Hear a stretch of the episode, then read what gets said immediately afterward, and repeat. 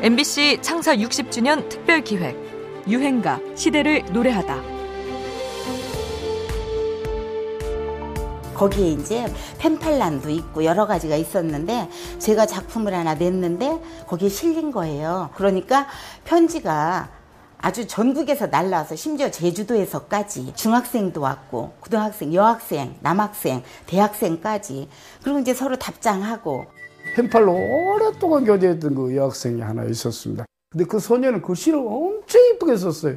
글씨만 봐도 반하지요.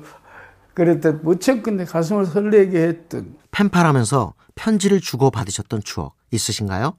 하루에도 몇 번씩 톡을 주고받고 이메일이라는 편리한 수단도 이미 한참 전에 나왔지만 아무래도 직접 손으로 또박또박 적어나간 편지 한 통만큼 아련하고 강렬한 소통 수단은 또 없을 겁니다. 우리 유행가들 중에도 편지를 소재로 한 곡들이 정말 많은데요.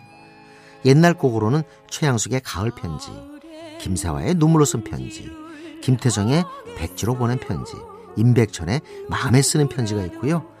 1990년대 이후의 곡으로 김광진의 편지, 박효신의 편지, 또 다비치의 편지도 있습니다. 편지와 관련한 유행가만 해도 하루 종일 소개해 드릴 수 있을 것 같은데요. 그 중에서도 남성 듀엣 어니언스의 편지를 잊지 못하는 분들이 많으실 겁니다. 길 양쪽으로 가면 그 레코드 가게가 많았잖아요. 여기서 편지 나오면 건너편 레코드 가게에선 작은 새 나오고 이쪽엔 사랑의 진실 나오고 어디 가면 편지가 중복돼서 나오고 거의 이런 정도였었거든요. 아마 한 프로그램에 편지라는 노래를 다섯 번을 틀은 적도 있어요. 그래서 윗사람한테 불려갔잖아요. 그 담당 PD가. 왜 이렇게 많이 트냐고? 왜 많이 트냐 그러니까 어. 신청 엽서가 다섯 배가 넘어 나오는데 다섯 번 틀 수 있잖아요. 다른 곡에 비해 신청 엽서가 다섯 배나 들어와서 다섯 번 틀었다니 PD도 좀 엉뚱했던 것 같지만 어쨌거나 굉장한 인기였습니다.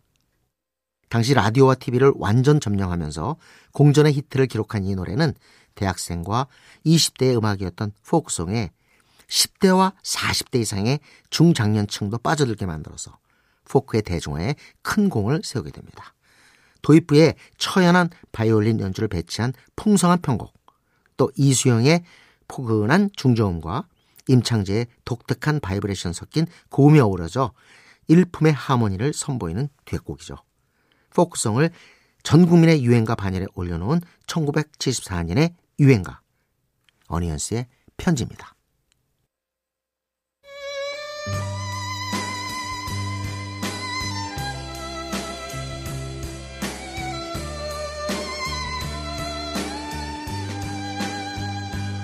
말없이 건네주고 달아난 차가운 손 가슴 속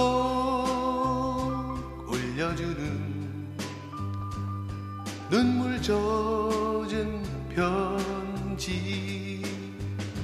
하얀 종이 위에 곱게 써내려간 너의 진실 알아내곤 난 그만 울어버렸네. 멍 뚫린 내 가슴에 서러움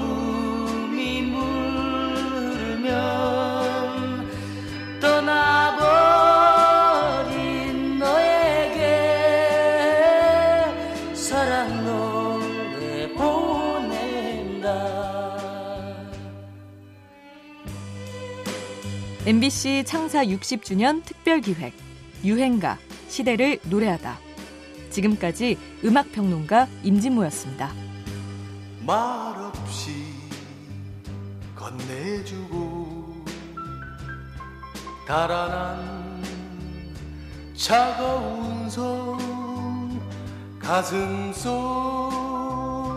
올려주는 눈물 젖은 편지. 하얀